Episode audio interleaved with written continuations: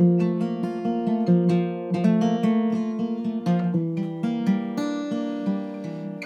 are listening to Fed by Ravens with Matt and Adam.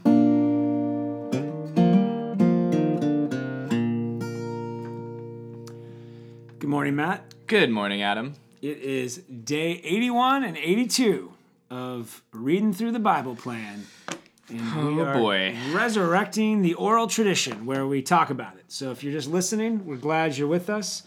And we're praying that the story would just be embedded into your heart and mind because we believe the Word of God will produce. It'll all, it's like rain on the earth. It'll always Mm-hmm. produce something. And, and the Word of God is never going to return void. So all these stories and all the talking will slowly add up to life. So we're glad you're with us. We got a lot to cover today, don't we? Yeah. I mean, it's crazy. Things Who are about to get real. there was so much narrative buried in numbers? numbers. And it is blues for a lot of people. Yeah. Numbers, chapter 13, verse 26 through chapter 16, verse 35. Yeah, there's a lot of blues going on every which way but loose. It's an old movie reference. You weren't alive. Good. Yeah, good. so the spies, everything seems to be moving according to plan. Yeah, they've only been in the wilderness for like, they're on their year two, like in the second month of year two. Second month of year two, and God is saying, scout out the land. Let's do this. We've organized. We got out of uh, we got out of slavery.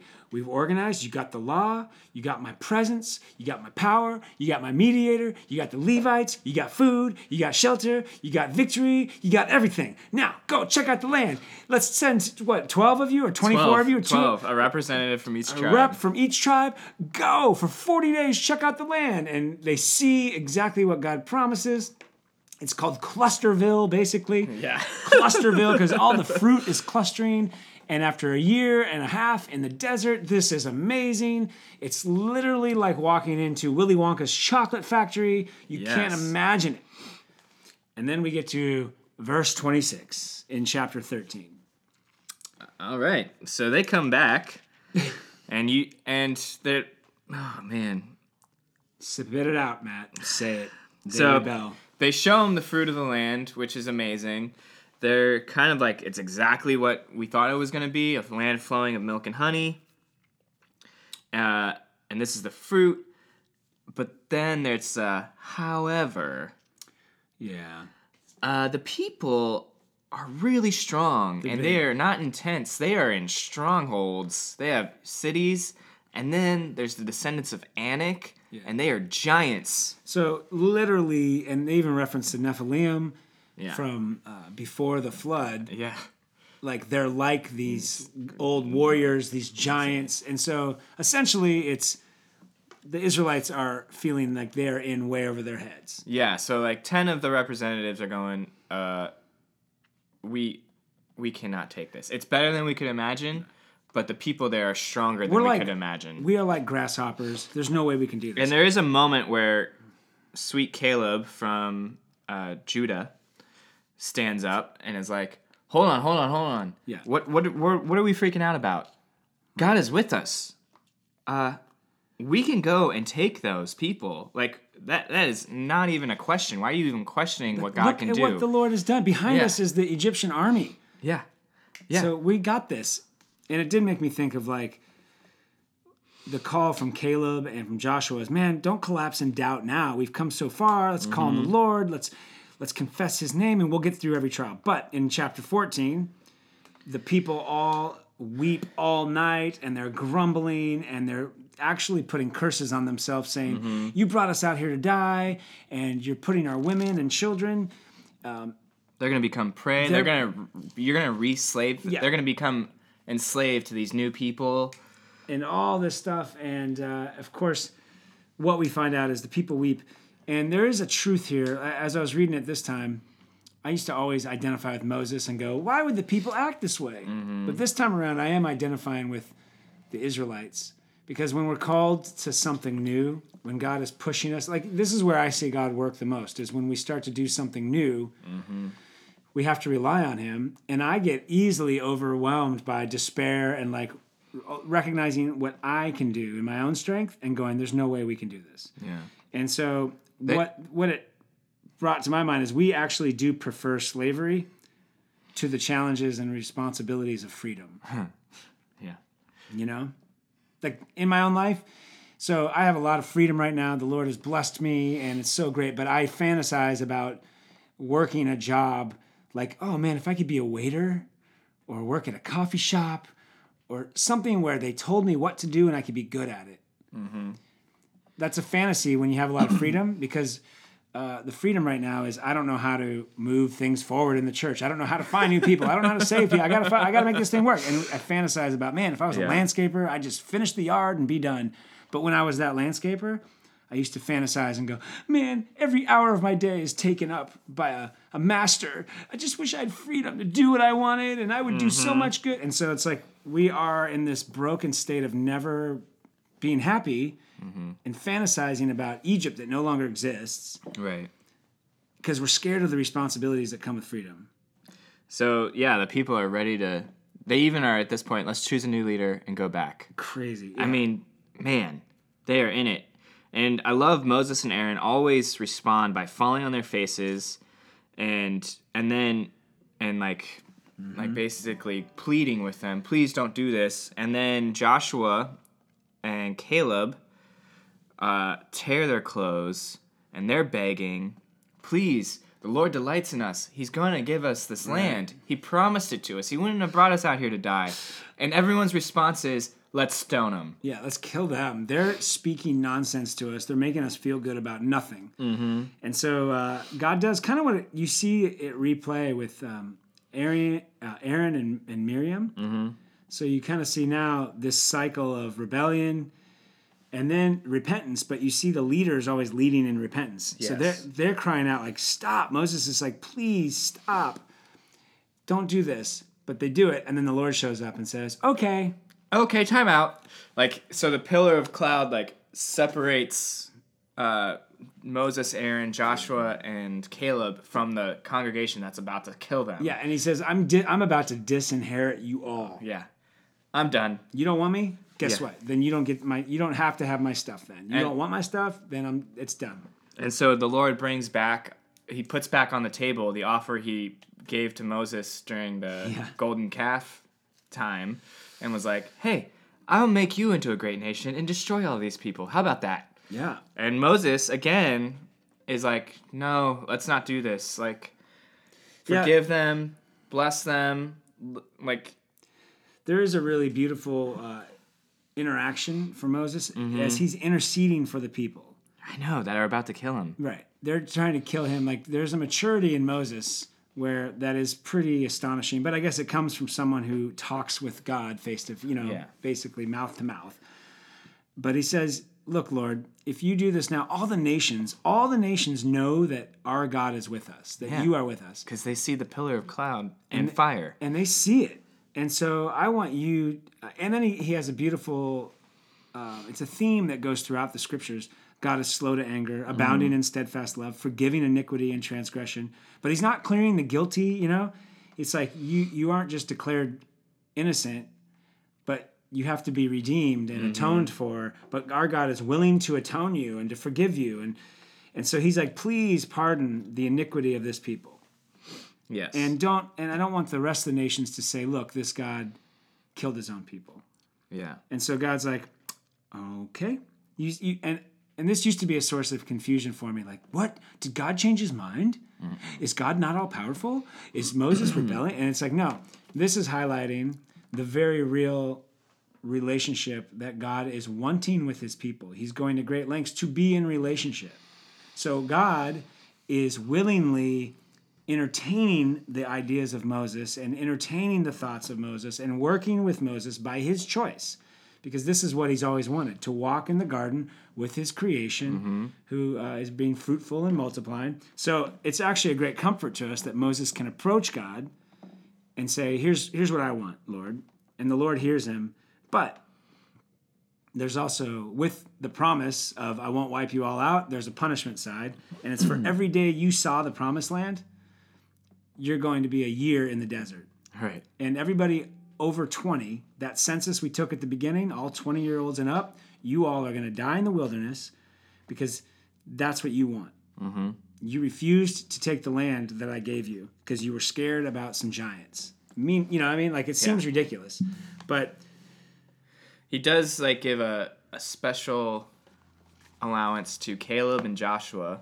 They're the only two. They're the only two. You are the only two who will make it into the land Amazing. of this generation. And unlike your curses on your kids, Yeah.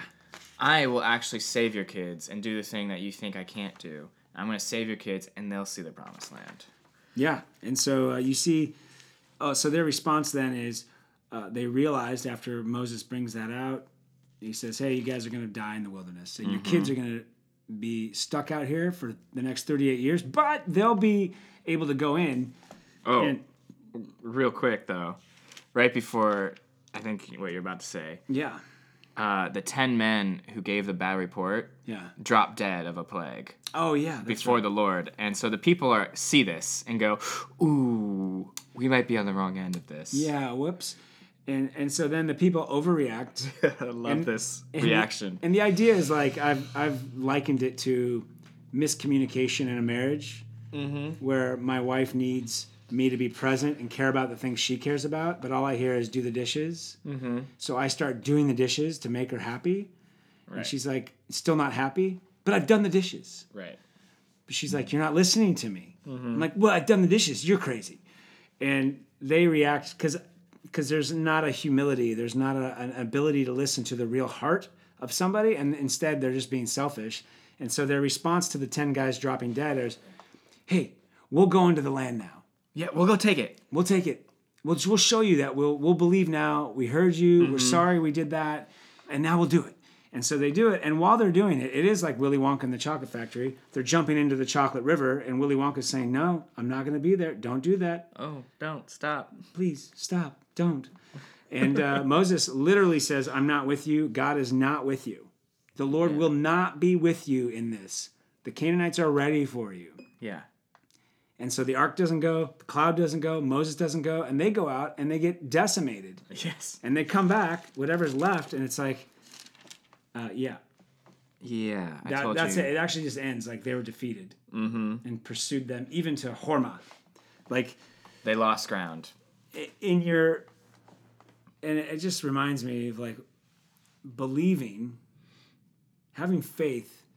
We're not saved by faith. We're saved by the grace of God. Mm-hmm. God has chosen these people. And the way we walk in that grace is we have to believe his word. Right. And that's the faith. We have to believe that he actually saved us.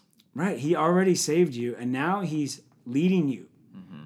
And so the faith is I got to have faith to believe his word. And when we don't, it almost always leads to despair and presumption are consequences of unbelief. So we despair, we feel all scared, and then we presume that he's just going to go with us. Whatever reaction we have to save ourselves, God's going to be with it. Which is interesting to me, like, I, which is uh, convicting to me. Yeah. So you can kind of highlight where you don't believe the word of God, you'll often feel despair and you'll often presume he'll just bless whatever efforts you throw at him. Right. And the truth is, he's like, I've given you my word, my presence, my power, and I want to, and my plans to go with you. Mm-hmm. Wow. So, as a result, then, what this is this is really cool, I think, because chapter fifteen of Numbers would typically be one that I'd gloss over and not understand, mm-hmm. but now I understand. This time, it goes into um, laws about sacrifices and unintentional sins and and tassels on garments because things have changed. They're gonna they're not just gonna move in and set up a temple now. It's like now God has to say, All right, here's what you do. Since you're gonna be worshiping and offering sacrifices to me in the desert for 38 years, we have to rearrange some things. And the first thing he does is um, he, he goes through the offerings, right? Of unintentional sins of people. But the the what I liked was the native and the sojourner are just like you before the Lord. So this applies to everybody who calls themselves Israel and is with us. but he has to re reevaluate and re up. Like, here's what we do. Here's how we do it. At least that's how I saw it. Did you? I saw it differently. How'd you see it? Um, it almost seems to imply that the laws, the sacrificial law system that Yeah. he set up, was on hold while they were in the desert. Because it says, Ah. um, when you come into the land you are Oh, to you're right. inhabit, which I am giving you, here's what you're gonna do. And it does seem like he's like reminding because we don't get exactly like timelines on the next 38 years Yeah.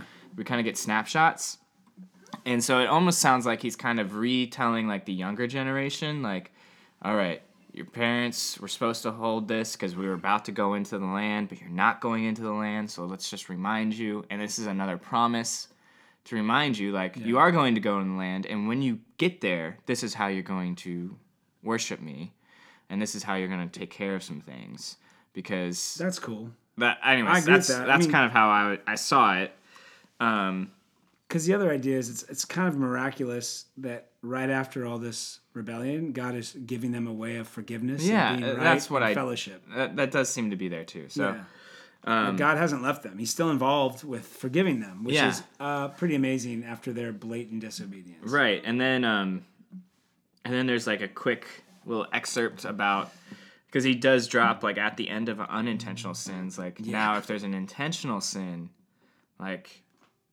uh, we gotta take care of this, and if he doesn't repent, he's cut off. So, should you are you thinking about verse 32 through 36? Yeah. The Sabbath breaker executed. Yes. So, yeah, in the middle of this, there's like a little, they find a guy breaking the Sabbath, collecting sticks Mm-hmm. willfully. Again, it's like, uh, my perspective is always like, oh, he's probably just trying to, you know, I, I want to defend him. And I'm Mm-hmm. like, why do I want to defend him? Oh, because I don't keep the Sabbath Right. properly. Right. But you got to look at it from outside of your own perspective and go, mm-hmm. this is the people of God. We're seeing a lot of people, a lot of casualties because they're not obeying God. Right. Because again, living without God leads to death. Period. And in God's eyes, living without God, you are already dead in your Yeah. sins and trespasses. Like you are a dead person. So I don't want that death to spread through the camp. Right. So I'm just gonna I'm just gonna kill you. So at this point, it was interesting because up to this point, like in Leviticus and everything, when he said if they do this, you're, they're cut off from the community, and it was never fully explained what that looked like. Right. And so here, they they appre- they where they arrest the guy basically, um, and they Put him in custody. Yeah, That's what it says. I So was they like, hold what's- him What's the word? Yeah, and they figure out, like, Moses, what do we do? And Moses goes before the Lord, and the, and the Lord says, the whole congregation is involved in putting this guy to death. Like, we need to Mm-hmm. wipe out more death that's being introduced to life. Mm-hmm. So it's it's like a cancer, it's a mold, it's a mildew. We must get rid of it. It- It'll corrupt everything. Mm-hmm. It's a little leaven.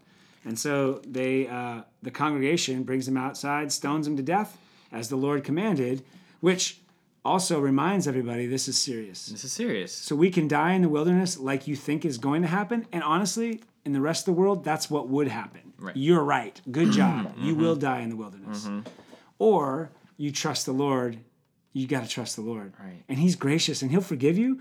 But when you don't want His forgiveness, you're out You're out. because you're already dead. Mm-hmm. Then he says, put tassels on your garments and this blue cord as a visual reminder of the Ten No, I Commandments. love this. God's like, look, I want you to remember and always just look at each other the way you dress and be like, oh, we live by a different code. We live by a shared um, promise of who we will be. And we are the people of life. And, So, I, and I love God's acknowledgement of our need for physical reminders and tangible things for us to grasp onto and go, oh, this is what we believe, this is who we are, and we need to be reminded physically of Right. this. Which stuff. is the idea of now the cross. Mm-hmm. So we have this physical image of shame and death. Uh, a death penalty is a symbol of victory, yeah, death and life, and, and we need that stuff. Well, it all leads to um, conf- more confusion, and this one we'll get through chapter 16, verse 35. yeah. And this is what's referred to as Korah's rebellion. This is a story, man. Now, this is the story uh, I've always fantasized as a pastor.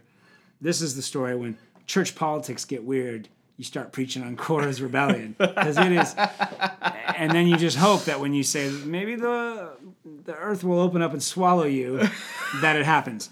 So, what is you got to remember Korah, and it says it at the beginning is um, from the Kohaths. Yes. So the tribe of Kohaths, and we know the Kohaths are the ones who carry the most the things inside the most holy of holies.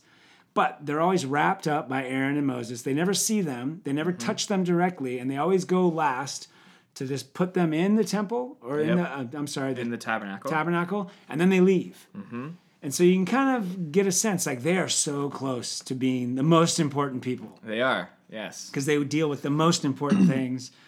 But they know. Maybe they tell stories around the campfire about how they've seen things, but they know the truth. Yeah. They don't see it and they don't touch it. They Yeah. just carry it. And I think it all starts to add up and they get a little jealous. Yeah, and they get some supporters from leaders of the tribe of Reuben, who technically is the firstborn, Right. but is not being treated as the firstborn at all.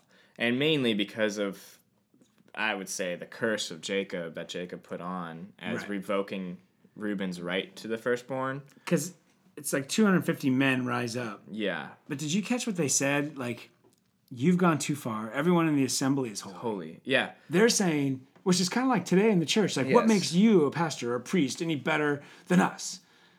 and basically they're saying we are we're all holy we're all set apart people of god so i thought god was building a kingdom of priests we all have the right to be a priest why have you set up this aaron character who is part of your family that's nepotism like that's basically the undercurrent Classic.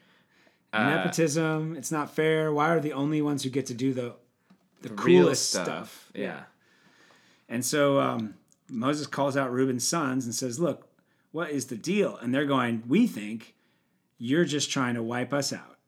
We think you're trying to take our stuff. You brought us into the desert to wipe out Reuben's inheritance."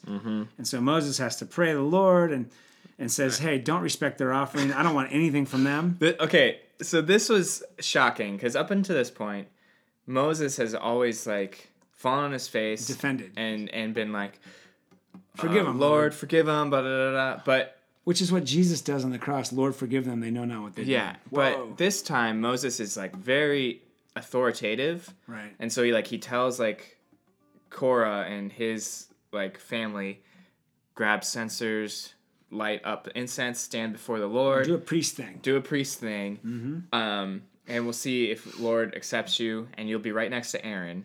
Yep. And then he goes and handles, uh, yeah, the sons of Reuben, and is like, and he basically says he just dismisses them when he hears their complaint. He's like, "Don't respect their offering, Lord," And, and, and he says "Then "You guys have gone too far. Is it you've not gone enough? too far. And Is it not enough you get to handle the things and be uh, work in the tabernacle and do all this? Why do you want this? Why do you need to be a priest? and I realize the reason he's being more forceful here is because the the focus of the complaint is on his brother Aaron.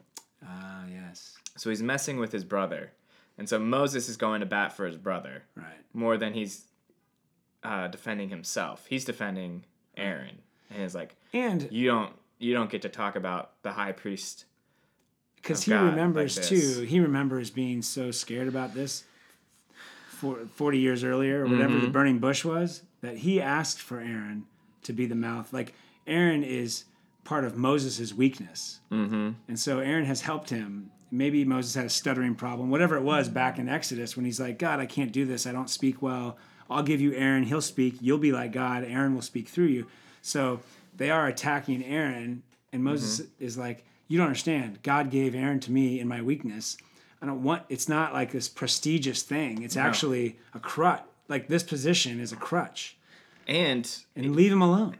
Aaron's already lost his two oldest boys Right. to this position. You don't know how much this position costs, Korah. yeah, and Well, he's about to find out. and so it's cool. It's interesting because uh, Reuben, the sons of Reuben, they refuse to go to the tabernacle to like stand with Korah. Right.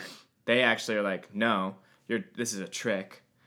We're not we're not going to go. And so they stay at their tents and God says, make sure everyone moves from their tents who are not with them. And then with the guys and then there's like basically there's two scenes going on. There's the Levites that are with Korah that are lined up with the censers and with Aaron, standing in front of the tabernacle.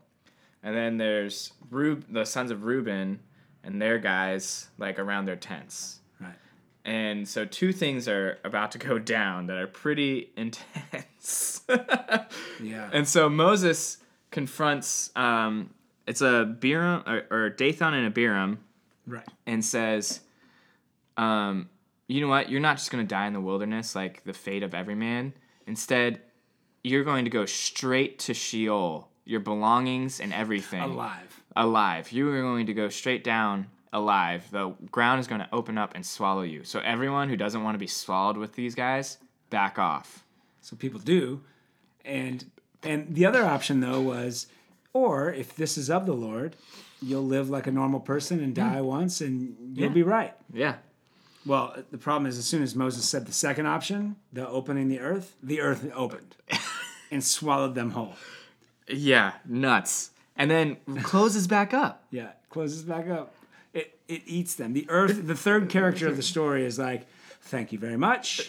I will help you gladly get rid of the problem." Because Yes. the earth is waiting. The earth has already been baptized. Mm-hmm. The earth is like, I'm baptized, ready to go. Let's let's wait for the adoptions of sons and their new bodies. These people are the problem. Done. And then at a similar moment, back at the tabernacle, the Meanwhile. fire of the Lord bursts out and destroys, consumes the 250 men offering incense. Boom. Meanwhile, back at the tabernacle, they get they get offered up as whole offerings. Oh my goodness. done, Done. purified. And then what's crazy is uh, later we know from the book of Psalms, the sons of Korah write beautiful psalms. Yeah, so this is what's really cool is like so obviously not all of Korah's family was involved in this rebellion. God saves some. He God takes some and he saves- saves some. Save some of them and they end up being like some amazing inspired psalmists. Yeah, they. The looks like the heritage of the the Kohaths and the Korah at least recognize God is good. Which imagine the survivors telling their kids and their kids and their kids, "Hey, we tried to rebel once and we saw the earth open up." That's a that's a story that might endure some generations. All right. Wow. So that's what's going on Numbers. numbers. But like, what would you say? I mean, I, in all of it, I'd say the theme would be God's gracious. Yeah, just he's gonna take care of you. Can you actually believe that? Yeah. The Or are you gonna is- try to take care of yourself? And uh, yeah, because taking care of yourself is slavery. The challenges and responsibilities of freedom are to trust the Lord. Yeah. Boom. Boom. All right. All right. Whew. We got through that. Now let's go to the New Testament. It's a little softer. It's a little happier. Kind of. All right, so our New Testament reading is Luke chapter 4, verse 14 through chapter 5, verse 16. Luke chapter 4. What is going on? So, Jesus leaves the wilderness full of the Holy Spirit, That's right. goes to Galilee, Oh, so good. and begins to teach in the synagogues. And part of his Galilean tour is going back to his hometown, which Luke kind of like he kind of puts it closer in the narrative, like uh, sooner in the narrative, just to kind of get it out of the way. and so Jesus stands up in the synagogue. This is a pretty bold statement and reads the words of uh, Isaiah, This is in all the synoptic gospels, right? This is in all Isaiah Ma- 61. Matthew. Mark, Luke, and John. Maybe not in John. I don't know. It's know. not in John, but but it's in the yeah, three because we've read this in Matthew and Mark already, right? I think so.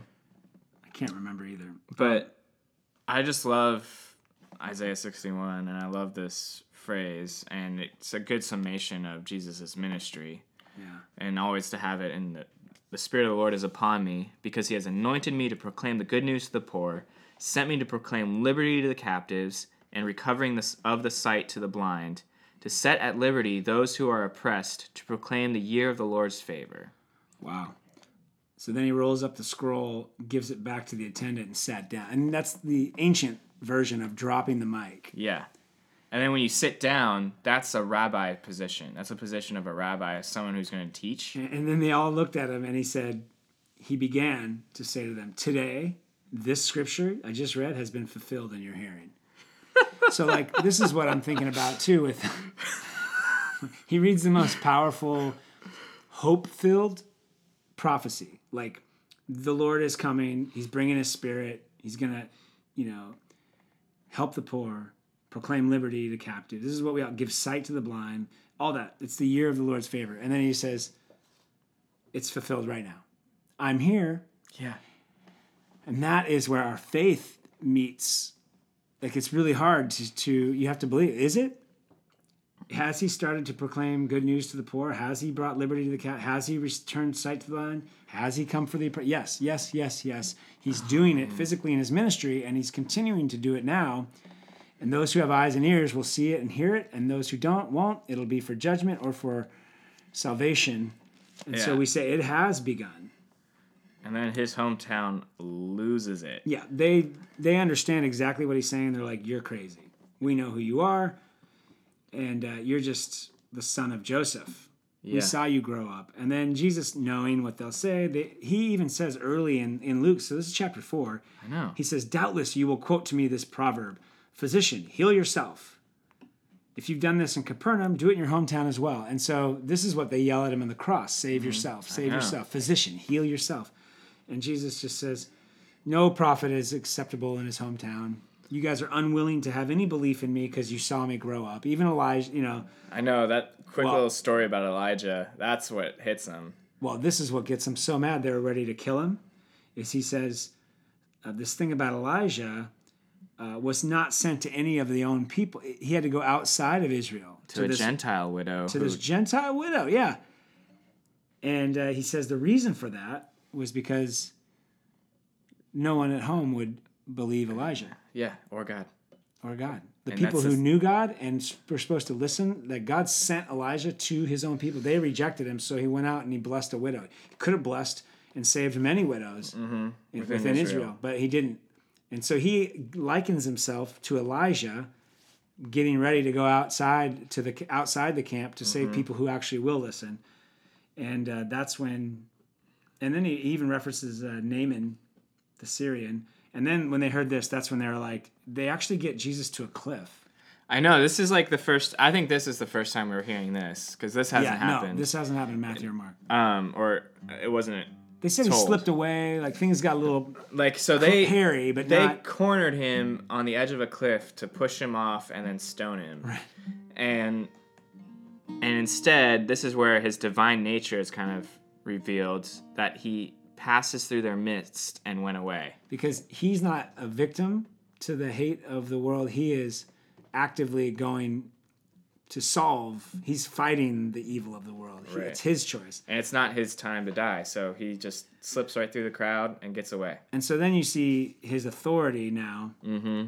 Like this go kind of goes with Mark. Well, you know, Mark talks about this, and and this is where he goes to heal. So now they went down to Capernaum, the city of Galilee, and um, and he starts speaking with authority. And there's a demon that says, "I know who you are," because the demon's trying to expose who he is because that's power. And Jesus just says, "Be silent and come out of him." And everyone's amazed that his word, that the word of Jesus has so much authority and power. So this, yeah, like when I read this, this gave me chills, and like because when anyone else has to deal with the demonic, we have to invoke a name that's more powerful than ours. So like Yeah, even in the, the New Testament period, the Jewish, the Hebrew exorcists had to invoke the name of God to hmm. cast out unclean spirits, and we would have we would invoke the name of Jesus. Right. But Jesus doesn't invoke any name. He just commands because he has the authority. He is the authority. So he can just command, be silent, and come out of him. And they have no choice but to listen and respond. Amazing. So you're starting to see like Jesus saying, "I am." The scriptures being fulfilled in your hearing. He's starting to show that he has the power. His word is authoritative. Like you start to see Luke mm-hmm. now creating, or his narrative lining up with from a different angle, but lining up with Matthew and mm-hmm. Mark, and it's starting to set the scene. Like here's who he says he was. Here's his how his ministry begins, and so um, he has this amazing authority over the demonic. He has the authority over like the law and to say, oh, it's here. And now the next section is he has authority over sickness and death itself. So he heals Peter's mother-in-law and then starts um, healing everybody who is sick with various diseases and demons and everything and there and he silences all the demons and he stops all the all the infirmities and sicknesses and brokenness I do love that he rebukes the fever.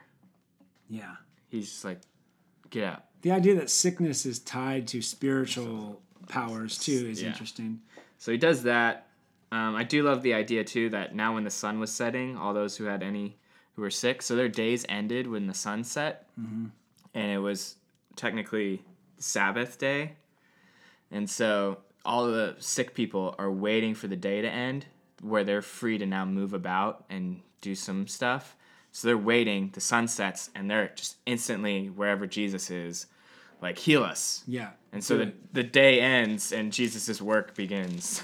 that's so interesting Uh, yeah, pretty crazy. he tries to get some alone time and this is where they're like hey things are going pretty good in capernaum why don't we stay here and he says uh, i must preach the good news of the kingdom of god to other towns as well this is why i was sent Yeah. Now, I don't know um, how Luke ordered this because chapter five is the beautiful interaction between, and it's different than the other ones. It is between different. Peter and Jesus, but it feels like he already healed Peter's mom, so he's working with Peter. Yeah. Did you did you catch anything on why his order is like this, or or is it just now like okay, we just estab maybe Luke is establishing who Jesus' power and his calling and power of word, power over healing stuff, mm-hmm. and now it's like oh, and he called these guys. He didn't want to do it alone. He's actually Yeah. transferring his power by his word to disciples, who then mm. will transfer it through their preaching and their teaching to us. Maybe is that you think that would make sense? Yeah, that would make sense. because uh, this is one of my favorite stories. I identify just straight up with Peter because Peter is a fisherman. He's buddies. Apparently, he works with John and James. Yeah. So you got brothers, Peter and Andrew. Andrew, and John and James. And later, uh, historians think John had some really powerful ties because when Jesus is being crucified, he's allowed to walk into inner courts. Like he's kind of a powerful guy. So the idea is maybe he had a fishing company that Peter ran and they're all working together. But um, Jesus says, Put out your nets. He gets in a boat and to he says, teach. to teach, finds this one empty, says, "Hey, it happens to be Peter's boat, Yeah. right, or Simon at this point. Yeah. Put out your nets." And Simon says, "What I say all the time, uh, Lord, we toiled all night and, and took nothing. Like you're telling me to do something that I've already tried once. It doesn't work. So cool idea. We had it five years ago. And but Peter, at your word, I will let down the nets. He's like, but you know what? I'll try it. Feels like there's something different here, and that's the kind of spirit I hopefully have eventually. And then uh, when they'd done this, this is when the nets just bulge and break, like they're so heavy. And um, Peter's response here, according to Luke, is Peter just falls to his knees and says, "Depart from me, I am sinful man, O Lord." Yeah. because they're so astonished. And he realizes this is not me. I'm sinful. Whoever and whatever you are you're way better than me. God have mercy. I love that response. But then jesus response is even better. I know. he's like um you know what? Don't be afraid. From now on you will be catching men. What it's mm-hmm. like jesus knows his heart too mm-hmm. and i just identify i want um, I want to have a ministry that catches a lot of people. I want to see lives changed. I want all these things. And then when Jesus interacts with me, a lot of times, or when people, it's like the request is try and throw your nets on this side again. It's like I've already done that. Mm-hmm. But then the call in my life is I'll make you a fisher of men. And just think about Peter for three years. He's remembering this. How could you forget? Oh yeah. You've never seen anything like that. But for three years, he's feeling frustrated like, I thought we were going to catch men. And we had some seasons where there's like 70 disciples, and that seemed like it was cool. And now we're we're back down to 12, and we're losing one, and you're dying. This thing feels dead, and yet I have this fishers of men thing on me. I don't know. I identify with that. Mm-hmm. I don't know if I've been talking a lot, but I don't know if you identify with that. It's just very encouraging. Like, Yes, I. I think his response to God's provision.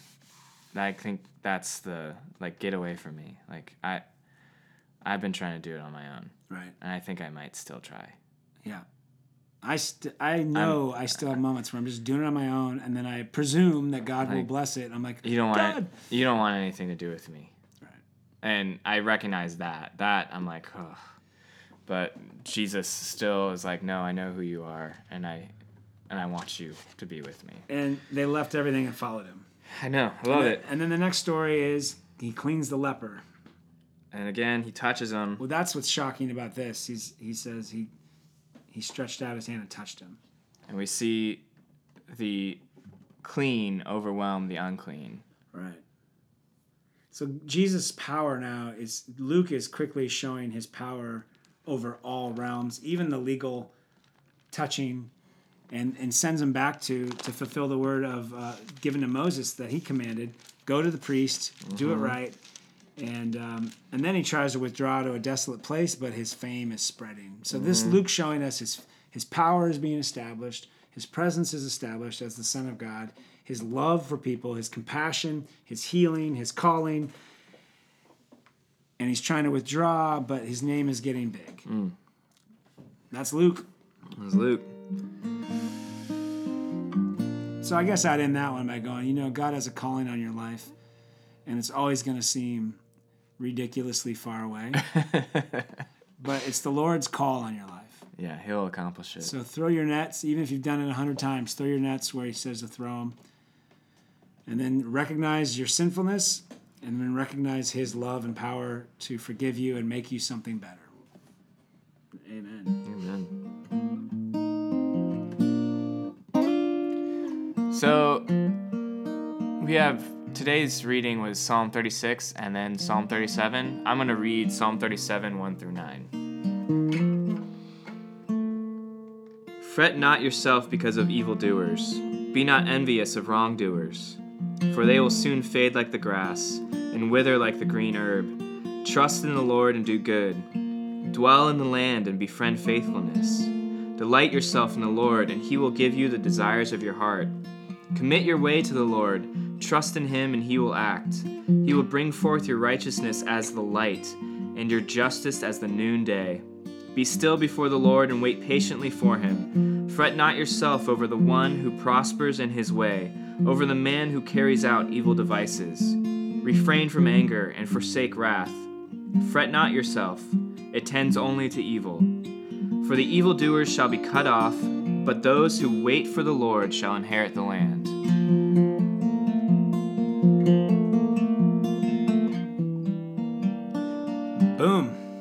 Been fed by ravens.